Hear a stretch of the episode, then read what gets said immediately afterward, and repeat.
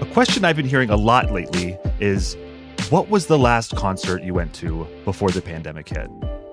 This is typically followed by, well, what's the first concert going to be when everything opens back up? For me, it's Ben Folds.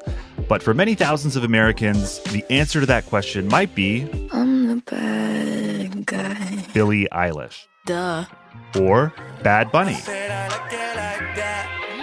Or maybe you're more of a Garth Brooks person. I showed up in boots and ruined your blind tie affair.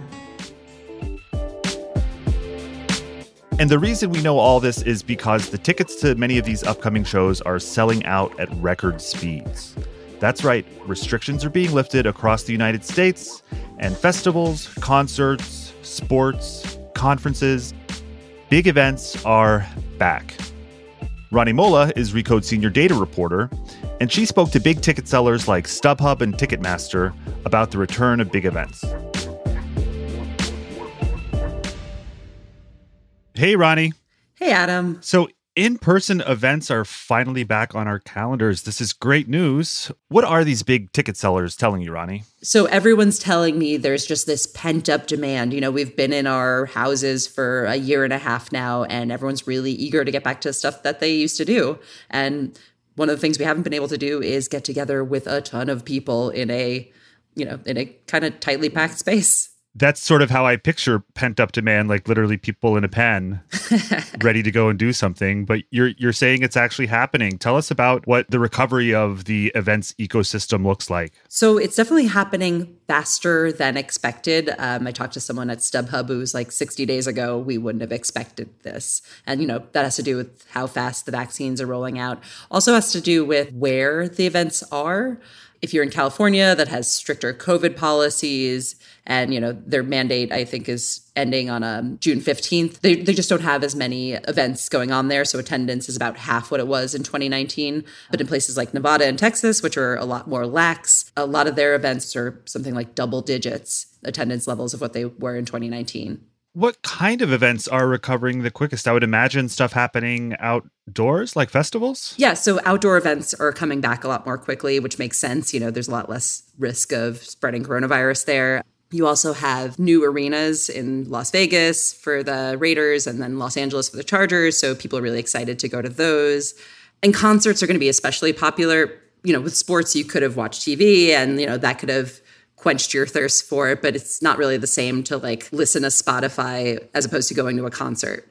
I get that. I listen to I Like It with Bad Bunny on Spotify about once a day, but I would definitely pay money to be there and see it in person. Yeah, that's why you're seeing a lot of people buy tickets to things like Bonnaroo, Austin City Limits, uh, Astro World, Electric Daisy, all these big shows. Um, people are very excited to go to them. They're selling out in record time. Garth Brooks, uh, it was the fastest selling stadium show ever. Something like 50,000 seats sold out in less than 30 minutes in Utah. I'm personally impressed that Garth Brooks can not only sell out a stadium, but sell it out in record time still. Good for him. Clearly, we're out of touch. Um, you also see like a lot of local events. Uh, people are looking for, you know, food trucks and car shows and just like local live music and comedy, you know, when they're starting to branch out, even if they're not going to these like big headline events. What about indoor events? I think the Stanley Cup is happening soon. What's happening with those? Yeah, so I was actually pretty surprised about this. You know, I assumed festivals would do well, but indoor events are are breaking records too. There's this uh, title fight between Canelo and Saunders. Saunders has decried this as the modern day David versus Goliath. Let's see if he can do it. It's one of many like indoor events that's actually breaking records. More than 70,000 people were there and you know, this was last month.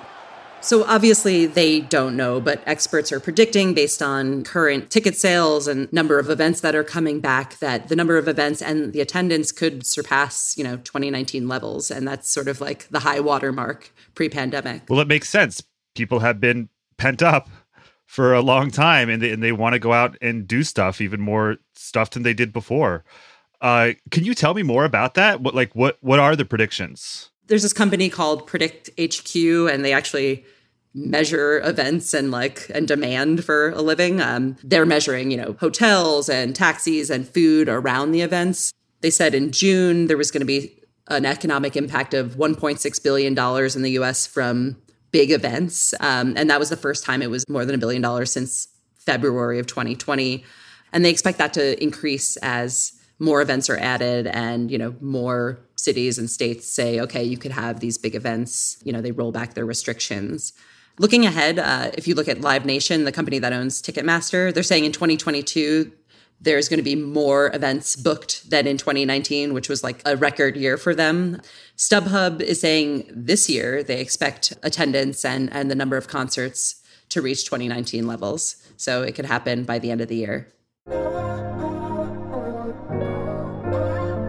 Rani, have you made it to any cool events or have you bought tickets yet since getting vaccinated? Yeah, you know, I wasn't really going to cool events before the pandemic, so I don't think I'm going to start now. Adam, where are you going? I'm also a bit shy. I went to a sort of sad outdoor music festival at a bar, and there were 20 people there, and it was the most people I'd been around in 18 months. It was thrilling. That sounds terrible. One of the bands was pretty good, uh, three of them were not. Oh, good. One out of four. Events are back. Rani is our senior data reporter. She has this data visualized uh, at recode.net. Rani, thanks so much for joining us. Thanks for having me.